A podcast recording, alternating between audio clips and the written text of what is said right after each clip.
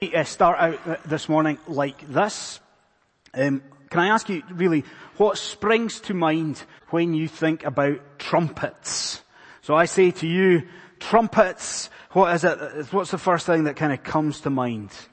Um, what, what, do you think about it? I think it's probably fair to say, I'm guessing, but I, I reckon I'm a pretty sure ground that when we hear trumpets, we think, don't we, about the musical instrument. I say trumpet to you, you think about the musical instrument, right? So the educated a London City Presbyterian Church, I say to you trumpet, and you say, I don't know, you think maybe about Haydn's, I don't know, trumpet concerto in E flat major, okay? That's the educated. The sophisticated, a London City Presbyterian Church, I'll say to you trumpets and you'll maybe think Dizzy Gillespie or you think Miles Davis or something like, the barbarians amongst you. I say trumpets to you and you'll think about a big band uh, playing Chattanooga Choo Choo or something equally horrific. Okay, but regardless what the genre might be, we hear trumpets and we think about the musical instrument. Now I think it's quite interesting actually to consider that if we look back over history, that it was not always like that. That if we were, let's say, to go back thousands of years to the Moche people of ancient Peru, yes, they would have trumpets, but that they wouldn't be used for music. The trumpets would be, have used for communicating between tribes, okay?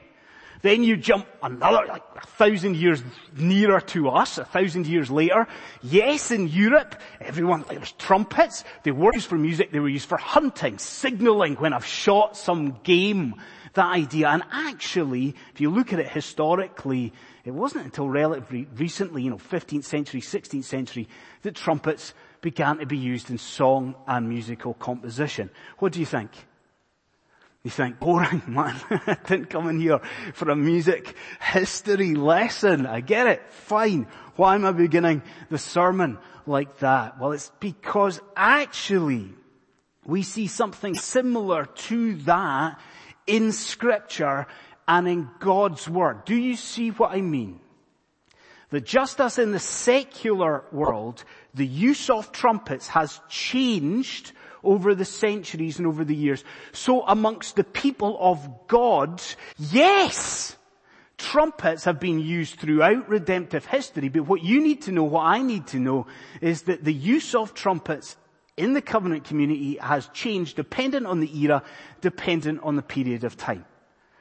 And really, that's what we've got to think about this morning in our time together. And in fact, I'm quite excited about Numbers chapter 10 because do you know what we get to do from Numbers chapter 10? We, this morning, we get uh, to enter a time machine, I suppose. What would be your, your chosen, your, your time machine of preference? You're a Doctor Who geek. Would it be a TARDIS? Would it be a DeLorean? Perhaps for some of us. But anyway, from Numbers chapter 10, what we do is we enter into a time machine and we get to consider how trumpets have been used throughout redemptive history at various points in the history of the covenant community, but most crucially, we get to consider how these things apply to our lives and how they teach us to live all the more for God's glory.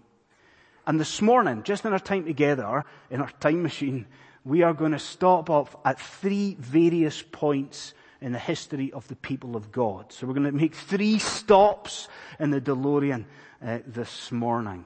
Okay, so with all of this set out before you, can, can I ask that you turn uh, to scripture? Would you turn to Numbers chapter 10 on page 118 of God's words as we finish this sermon series just now. So it's Numbers uh, 10 from verse 1 to 10. And the first stop that we're going to make is this. We're going to consider trumpets in the wilderness. Trumpets in the wilderness. Okay. okay, now, a little scenario for you just now. So, think about this with me. Let's say that you are leaving the house uh, for a few days. Okay, I don't know where you're going. You can decide where you're going. Uh, maybe you're away on a business trip. Maybe away with your friends. Let's say you're going away on holiday, perhaps. You're going away for a few days. So let me ask you, if you think about that scenario, what is the last thing? Okay, you lock the door as you're leaving, but what before that? What is the last thing that you do before you leave the house? What's the last thing? You're leaving for a few days. What's the last thing that you do before you leave the house? In our family, always the same thing. So you can imagine that if we're going away for a few days, we've got three kids, it's a bit chaotic if we're leaving for a few days. So there's me. The last thing I'm doing is booting the kids out the door and chucking bags in the car, that sort of thing. My wife, on the other hand, my wife has uh, the same thing that she will do. That she will do. The, the, last thing that she does when she leaves the house is always the same. Okay, so you know, switch the plug sockets off. You know, make sure that the the alarm is set. Now that the last thing that Catherine does every single time she leaves the house, if it's for a few days, she will switch on the hall light. Okay, so she'll switch on the hall light because in my wife's eyes, this is the ultimate security measure. You know, like you might have video cameras, you could have an armed guard or guard dogs or whatever, but if you switch on the light, no burglar, no thief is ever gonna see through that and be able to rob the house. Now, as we think about Numbers 10, I want you to think about the parallel with that situation because I need you right now, what we need to do is think about just how significant a moment we're moving towards in redemptive history at this point. Because you, you, think about it, in Genesis, what has God done?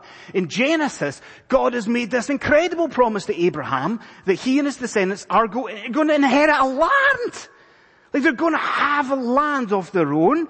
And what's about to happen in the next section, not in our section, but in the next section. From verse 11, they're going to go. Like from verse 11, they're actually, it's that moment has come. A lot happens in Genesis, right? But now, verse 11, they're going to actually begin this movement. They're actually going to leave. And so do you see what we're dealing with today?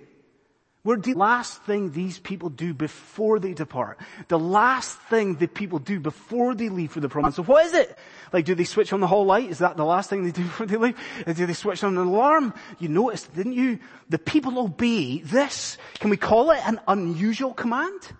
They obey the command from God to make two silver trumpets to take with them as they go. That's the last thing God wants from them make two silver trumpets to take with them.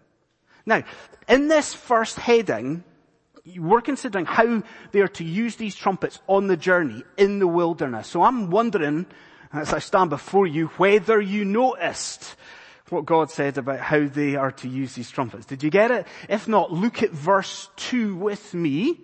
How are they to use these trumpets? Now there's two uses Boys and girls, you make sure you get it as well in verse 2. There's two uses for the trumpets in the wilderness. Do we see are? Excuse me. So what's the first one? It's summoning the people of God. And then it's, what's the next one? Do you see it? The trumpets are to be used for breaking, can we, breaking camp. Can we take those one by one? So, yeah, summoning the people, summoning the camp. Everybody can understand that, can we? And if you can't just take yourself there for a second, you know, you're in the, you know, the wilderness of Sinai and you're, you know, you get on with your business or you're looking after the children, you're looking after your crops and what do you hear? All of a sudden, there's this, in the distance, there's this loud blast of a horn, and you look around and everyone stops what they're doing, right? And you stop what you're doing, because you know what this means. This means, whoa, gotta, gotta go. And I've got to go immediately with that trumpet blast to the tent of meeting to stand before God to hear from Him. Did you notice the detail as well? Or not? Did you notice if it is one long blast of the trumpet, then the leaders of the people are to gather to God. But if it's the two of them, so there must be different notes, these trumpets. If there's two blasts of the trumpet, then everyone, stop, everyone come to that tent of meeting to stand before the Lord God. You're with me, right? You hear it? The trumpet summons the people, calls the people. What was the second one? If you missed it, you can just look at verse 2 again. Do you see it? The trumpets also broke the camp. Um, can I ask, what was the, uh, what is the biggest crowd that you've ever seen in your life? Like, a lot of you, or no, I was going to a lot of you, a few of you were here in 2012 uh, for the Olympics in London. So you've seen quite large crowds for that if you went along. Uh, some of you have been to NASCAR. Not looking at anyone in particular. Uh, other people have been a political rally, perhaps, or been a football match. So what's, what are we talking about? I don't know, I'm gonna guess, but like, are we talking about 60,000 people, the biggest crowd you've seen? 70,000 to 80,000, maybe 100,000 people? I mean, do you understand what you've got in front of you here? I mean, this is hundreds of thousands of people. Like, listen, maybe millions of people. And remember, they are needing to be organized for this journey. Do you not remember numbers two? It wasn't just that the people are to travel the promised land. Do you remember? They've got to have a tight knit formation. Does everyone remember that? Like it's one particular tribe has got to lead the way, then another one, then they'll tabernacle in the middle. And yes, do you remember last time? Yes, the cloud, you know, guides the people generally, but do you not see what God is doing here with these trumpets? God is using these trumpets to guide the people on this journey and to guide them with precision. To guide these people on the journey with real exactness. A short blast of trumpet and yes, the tribe of Judah go. Another short blast of the trumpet. The tribe of Issachar go. Another short blast of the trumpet. And the tabernacle goes. Do you see it? If I were now to ask you, how do the people use the trumpets in the wilderness? What would you say? You would say that they are used to assemble, to call the people, and they are used to, to direct the people, to guide them with precision on this journey to the promised land. Now, I don't think I've ever spoken to the congregation about uh, how I came to faith in the Lord Jesus Christ. But I certainly have mentioned that I came to faith um, in my early twenties, round about there. I've mentioned at least that. And uh, a couple of days after I was converted, a couple of days after uh, saved by grace, I went I think it was the very first service I ever went to. I went to a New Year's Eve watch night service. Is that what they're called on New Year's Eve? Yes. Watch night. You get the idea.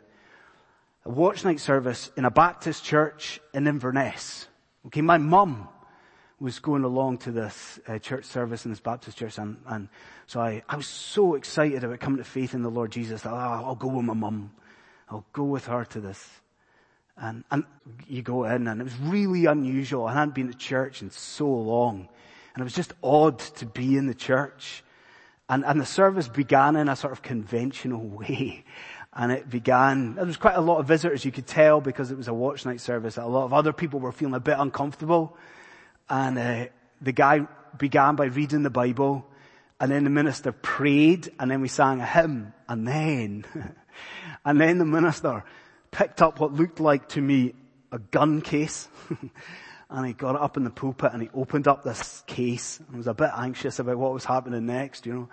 And I was right to be anxious, I think, because he puts the case down and the minister proceeded to, uh, play the longest and most out of tune trumpet solo that I've ever uh, heard in all of my life. And of course, I was just, you know, having just come to faith in Christ, I was like, what, what was going on here? I felt rather uncomfortable, rather bewildered about this turn that my life had taken.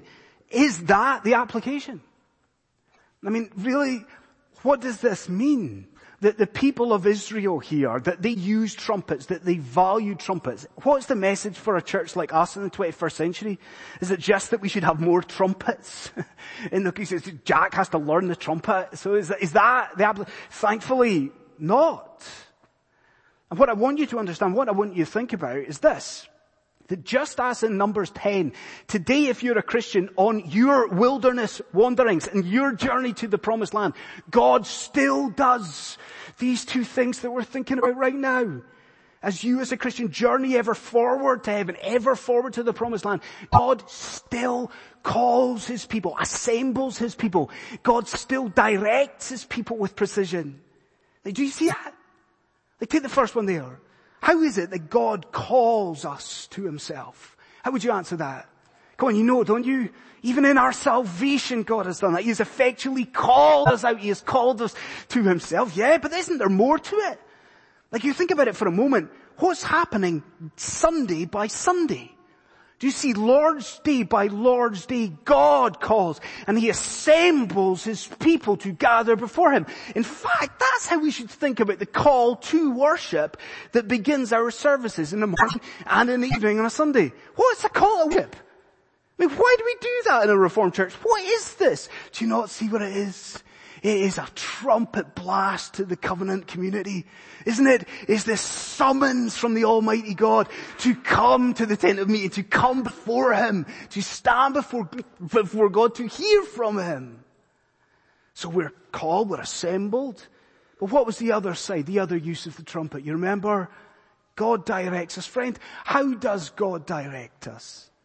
Yeah, we saw it last time out. God, the cloud descends, ascends. God directs us in His Word and Scripture. But again, can I not add to that in a sense? Because I say to you as a congregation, how is it that the Almighty God guides us, but guides us with precision and exactness? How does God do that for His people today? You see the answer? God uses the regular expository preaching of His Word. Isn't that a thought? Like what is happening in pulpits up and down the country today? Think about it, morning and evening, throughout the world. What is going forth? What is happening from pulpits? But the trumpet is sounded. There is heralding. There is proclamation and God is directing, just as in Numbers 10, God is directing His people, directing them for their journey ever forward to the promised land. Do you see it? Do you see that it's exciting? I ask, how is it that spiritual trumpets sound today? How do they sound? They sound here in the church, here in the church service. God gathers us to Himself and God directs us ever forward. Something that should make us cherish times like these. So trumpets in the wilderness. A second thing that we ought to notice from Numbers chapter 10 is trumpets in Canaan. Trumpets in Canaan. That's our second uh, consideration this morning. Trumpets in Canaan. Um, I made a big, big, big promise to you at the start uh, of the service. Don't start big as uh, one bit of instruction that I got from a minister earlier. I could not have uh, started bigger because I promised you time travel right at the beginning of this service. So we better get back into Bill and Ted's phone box or back into the, crank up the DeLorean up to 88 miles an hour because maybe you notice that in this portion of scripture, God shows us how trumpets were to be used at another period of time. Have a look halfway through verse 8 and onwards. Do you see? We're told how trumpets were to be used not just on the journey, not just in the wilderness, but God then goes on to provide law about how trumpets were to be used actually when the people get to the promised land. Is everyone with me? So it's not how are the trumpets to be used as you journey, but he tells the people, see once you actually get to the promised land, this is how I want you to use trumpets in a totally different way. Now, if you're on the ball, You'll have noticed again there's two new uses for the trumpets. And I need to speak to the boys and girls just to make sure that you're with me. If you're doing the worksheet, boys and girls, am I right in thinking you've got blanks to fill in at this point? Yes, you do. So you need to work out. So the blanks tell you how the trumpets are to be used in the promised land. So there's two of them. And they both begin with W, because I'm trying to help you with this. So maybe the adults can help them. If we look for the first one, friends, if we look to verse 9. So what's our question? How are the trumpets to be used in Canaan? Look at verse 9 with me, please. I could say, could I not, if you scan that, that the trumpets are to be used in warfare. In fact, this is really easy for me to illustrate this as a Scotsman living and working in England. This is really easy for me to, to illustrate because everyone's seen the film Braveheart, haven't you? and everyone's seen that moment in Braveheart just before the big battle. If you've not seen Braveheart, some of you have not seen Braveheart, please, please sort your lives out, friends. You know? For those educated people amongst us who have seen Braveheart, you know of course, that moment before the big battle scene, do you? The, the battles, the armies are lined up together, and you've got William Wallace, you've got Mel Gibson. What's he doing? He's long hair flowing and the blue face. And all sorts. And he's got a sword and he's riding back and forward in front of the army and he's giving that big speech and he's, you know, giving it stick and then he ends it. Everybody kind of, or most people should know the big sort of clarion call at the end of that, don't you? Freedom! He gives it all of that at the end. Isn't that in a sense what we're dealing with in verse 9? Because God is saying to the people that because when they get into Canaan, they're going to have wars to fight. Like they're to have ungodly pagan people to overthrow and overpower. The instruction God is giving is that in that moment, before they go into this holy war, what they must do is sound those trumpets, sound them, blast these trumpets and blast them loud. That's the first use. The second use, look at verse 10 with me. So boys and girls get the blank. So it's it's warfare, and the second one is worship.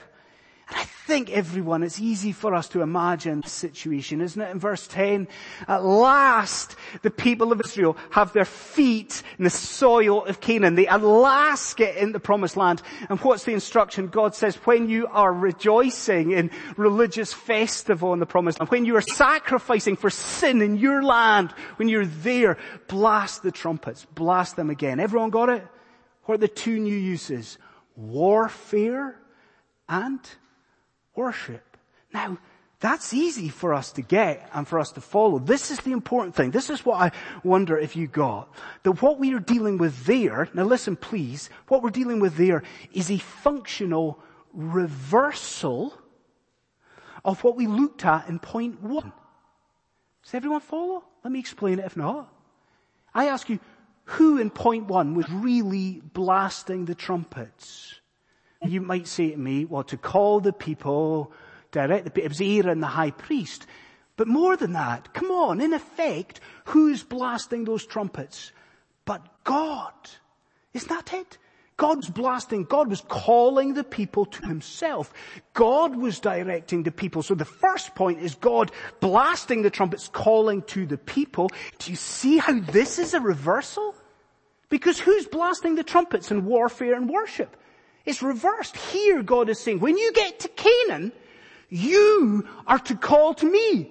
You are to blast these trumpets to me. Look at verse 9. He spells it out. He says, you blast these trumpets in war so that I will remember you. Verse 10, you blast these trumpets in worship. Why? So that I will remember you. Do you see how it's reversed? It's the covenant community using these trumpets now to, to call to God, to, to plead with Him, blast the horns to God. In fact, one commentator absolutely nails it on the head. Listen to what he says. He says, when they get to Canaan, in these new contexts, these trumpet blasts, they serve as prayer.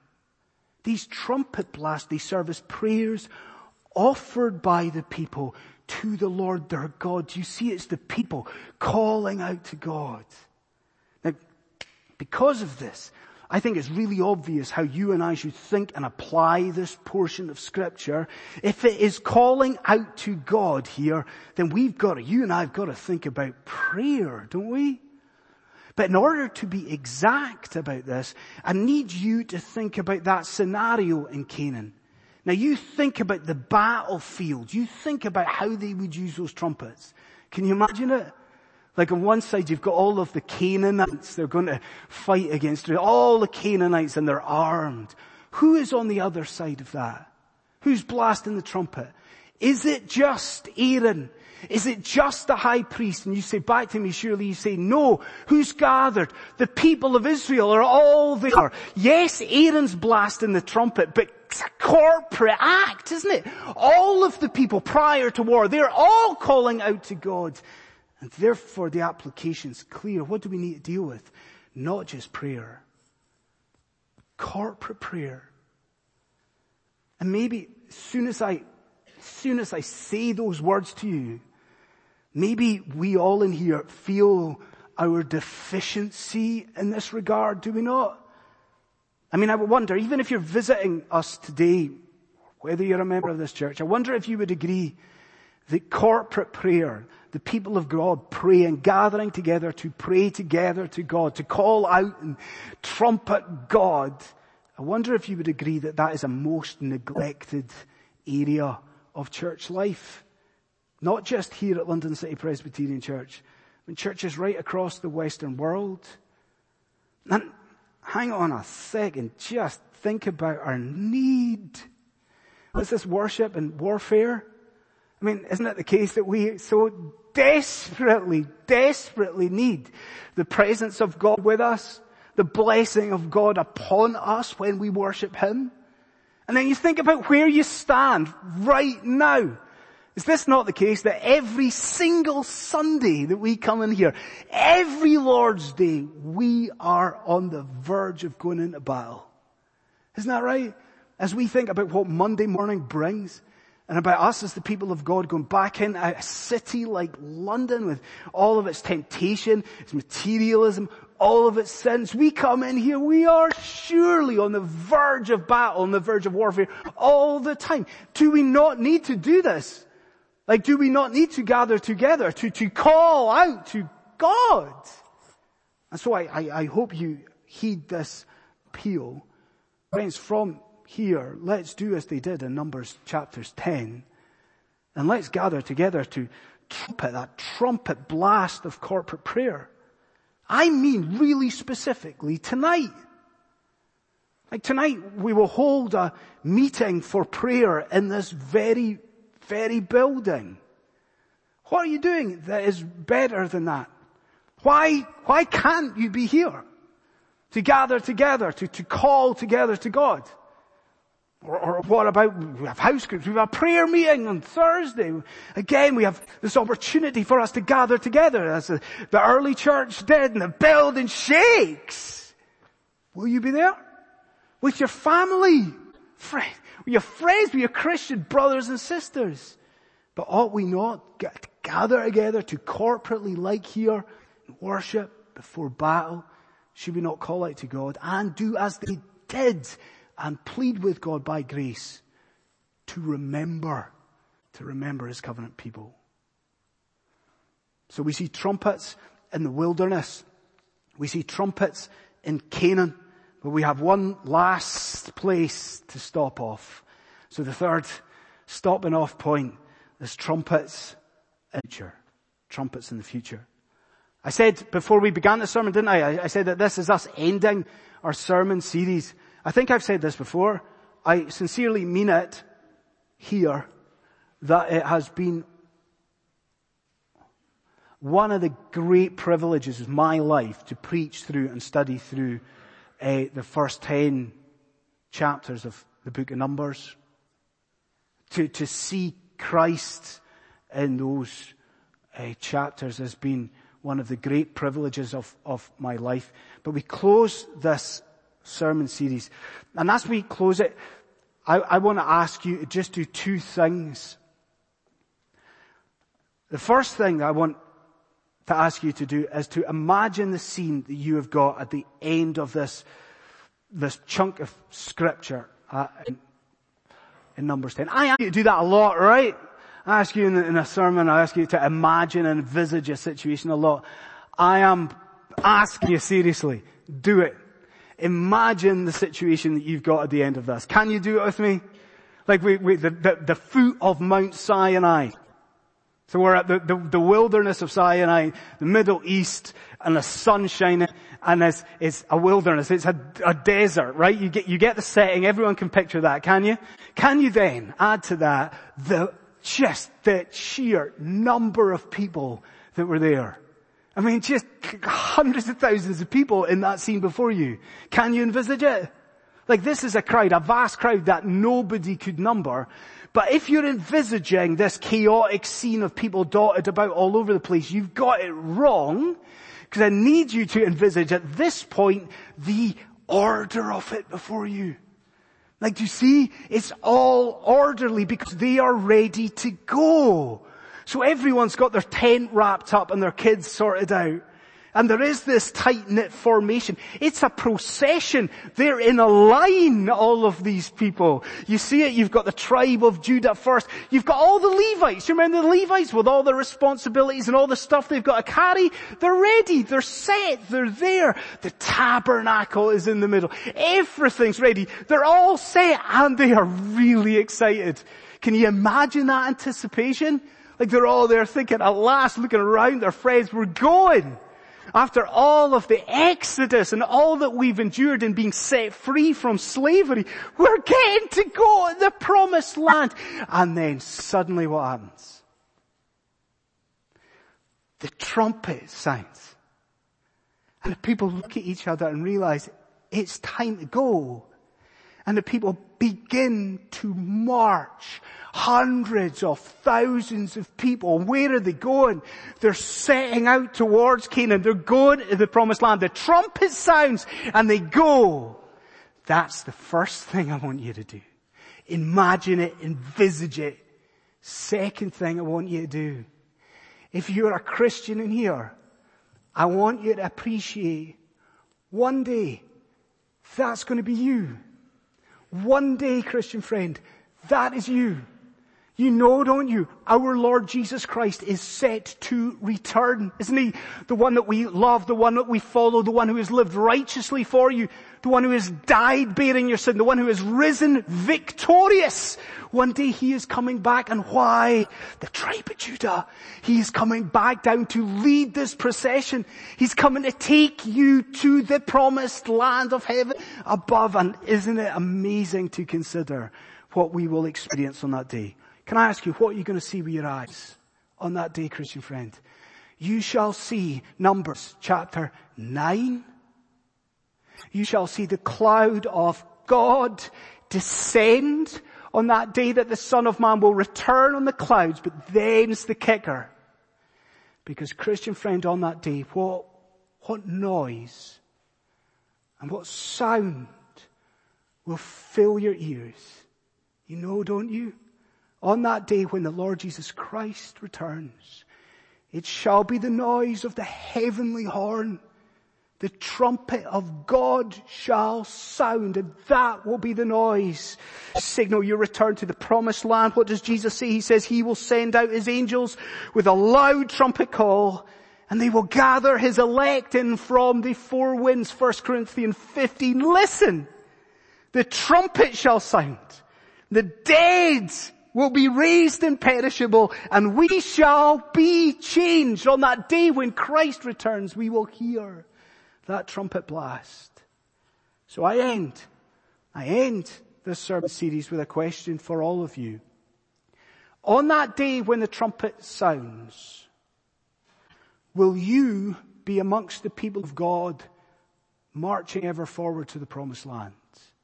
You, not the person next to you, the person in front of you, not your parents, not your children, but you. Can I tweak the question? What if the trumpet sounds now?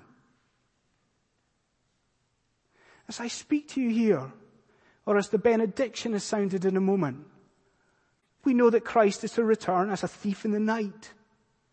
What if that happens today? What if it is that just now the sky split, Christ descends, the heavenly horns sound? If it happens right now, will the Lord Jesus Christ find you in faith or will he find you in unbelief to face condemnation? Fred, in Revelation chapter 1, John the apostle he turns round, we are told, to see the Son of Man. He turns round to see the Lord Jesus Christ standing amongst the candlestands. And Jesus speaks. And how does John describe his voice? The very voice of Jesus is described for us as a trumpet blast. I wonder sincerely, this very morning, could it be that you are hearing that note for the very first time in the preaching of Holy Scripture? Are you perhaps even now for the first time hearing God Almighty call you to stand before Him in reconciliation? Are you hearing that noise? Is Christ calling to you? If so, I plead with you to heed that trumpet call. Come to the Lord Jesus Christ and get ready to march with us. Because where are we going, friends? Christian friends? We are marching ever forward to Zion. Marching ever forward to the promised land of permanent, eternal intimacy with God. Friends, let's bow our heads and let's pray.